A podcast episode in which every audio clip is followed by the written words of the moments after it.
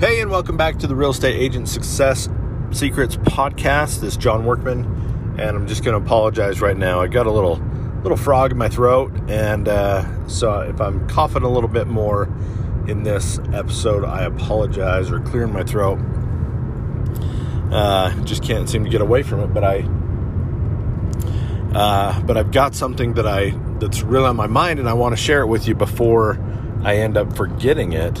And so uh, hopefully you can just uh, endure with me and uh, and try to understand the the thoughts that I'm trying to share with you today. So, as I was thinking about uh, my short-lived career in the real estate business, it was only a couple of years or so. Um, I I thought back to an experience that I had when I was brand new, first brand new. Um, and it really it, it, made me it brought back some feelings that uh, that I that I hoped I'd never feel again. I, I just wanted to share those with you um, because I think it's important to uh, to know about things like this and to um, kind of prepare yourself for the likelihood that things like this are going to happen and it's kind of made me uh, call this rule number one for real estate agents. If I were to write a book called Rules for Real Estate Agents, this would be rule number one. So, I'll tell you an experience that I had uh, when I was first brand new. There was a broker in town. He was a he was a uh, well known broker, very successful broker, and he uh, he didn't have the greatest reputation, you might say. but he made me an offer.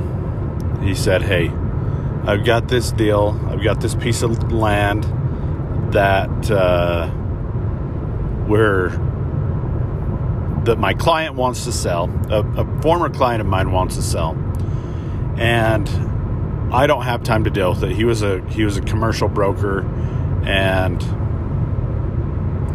um, he was a commercial guy, and he uh, he just didn't have time for a small small job like this. So he says, "I'll make you a deal." How about you list this piece of property and take care of the, the transaction? And I will give you 75% of the commission, and I will take 25% as basically the referral or the finder's fee. I thought, okay, great, that's a that's a pretty good deal.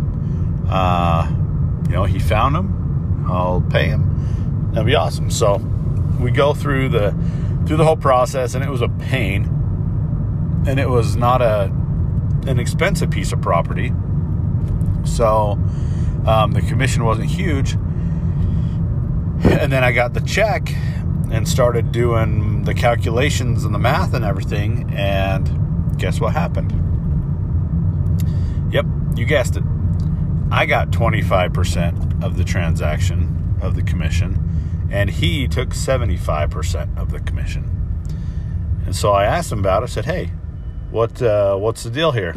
And he said, "Oh, the transaction ended up being, you know, ended up taking a lot more of my time than I thought. So um, I just decided that I'm going to take 75%. You can take 25%." And I thought, "Huh, I spent way more time than you in this transaction."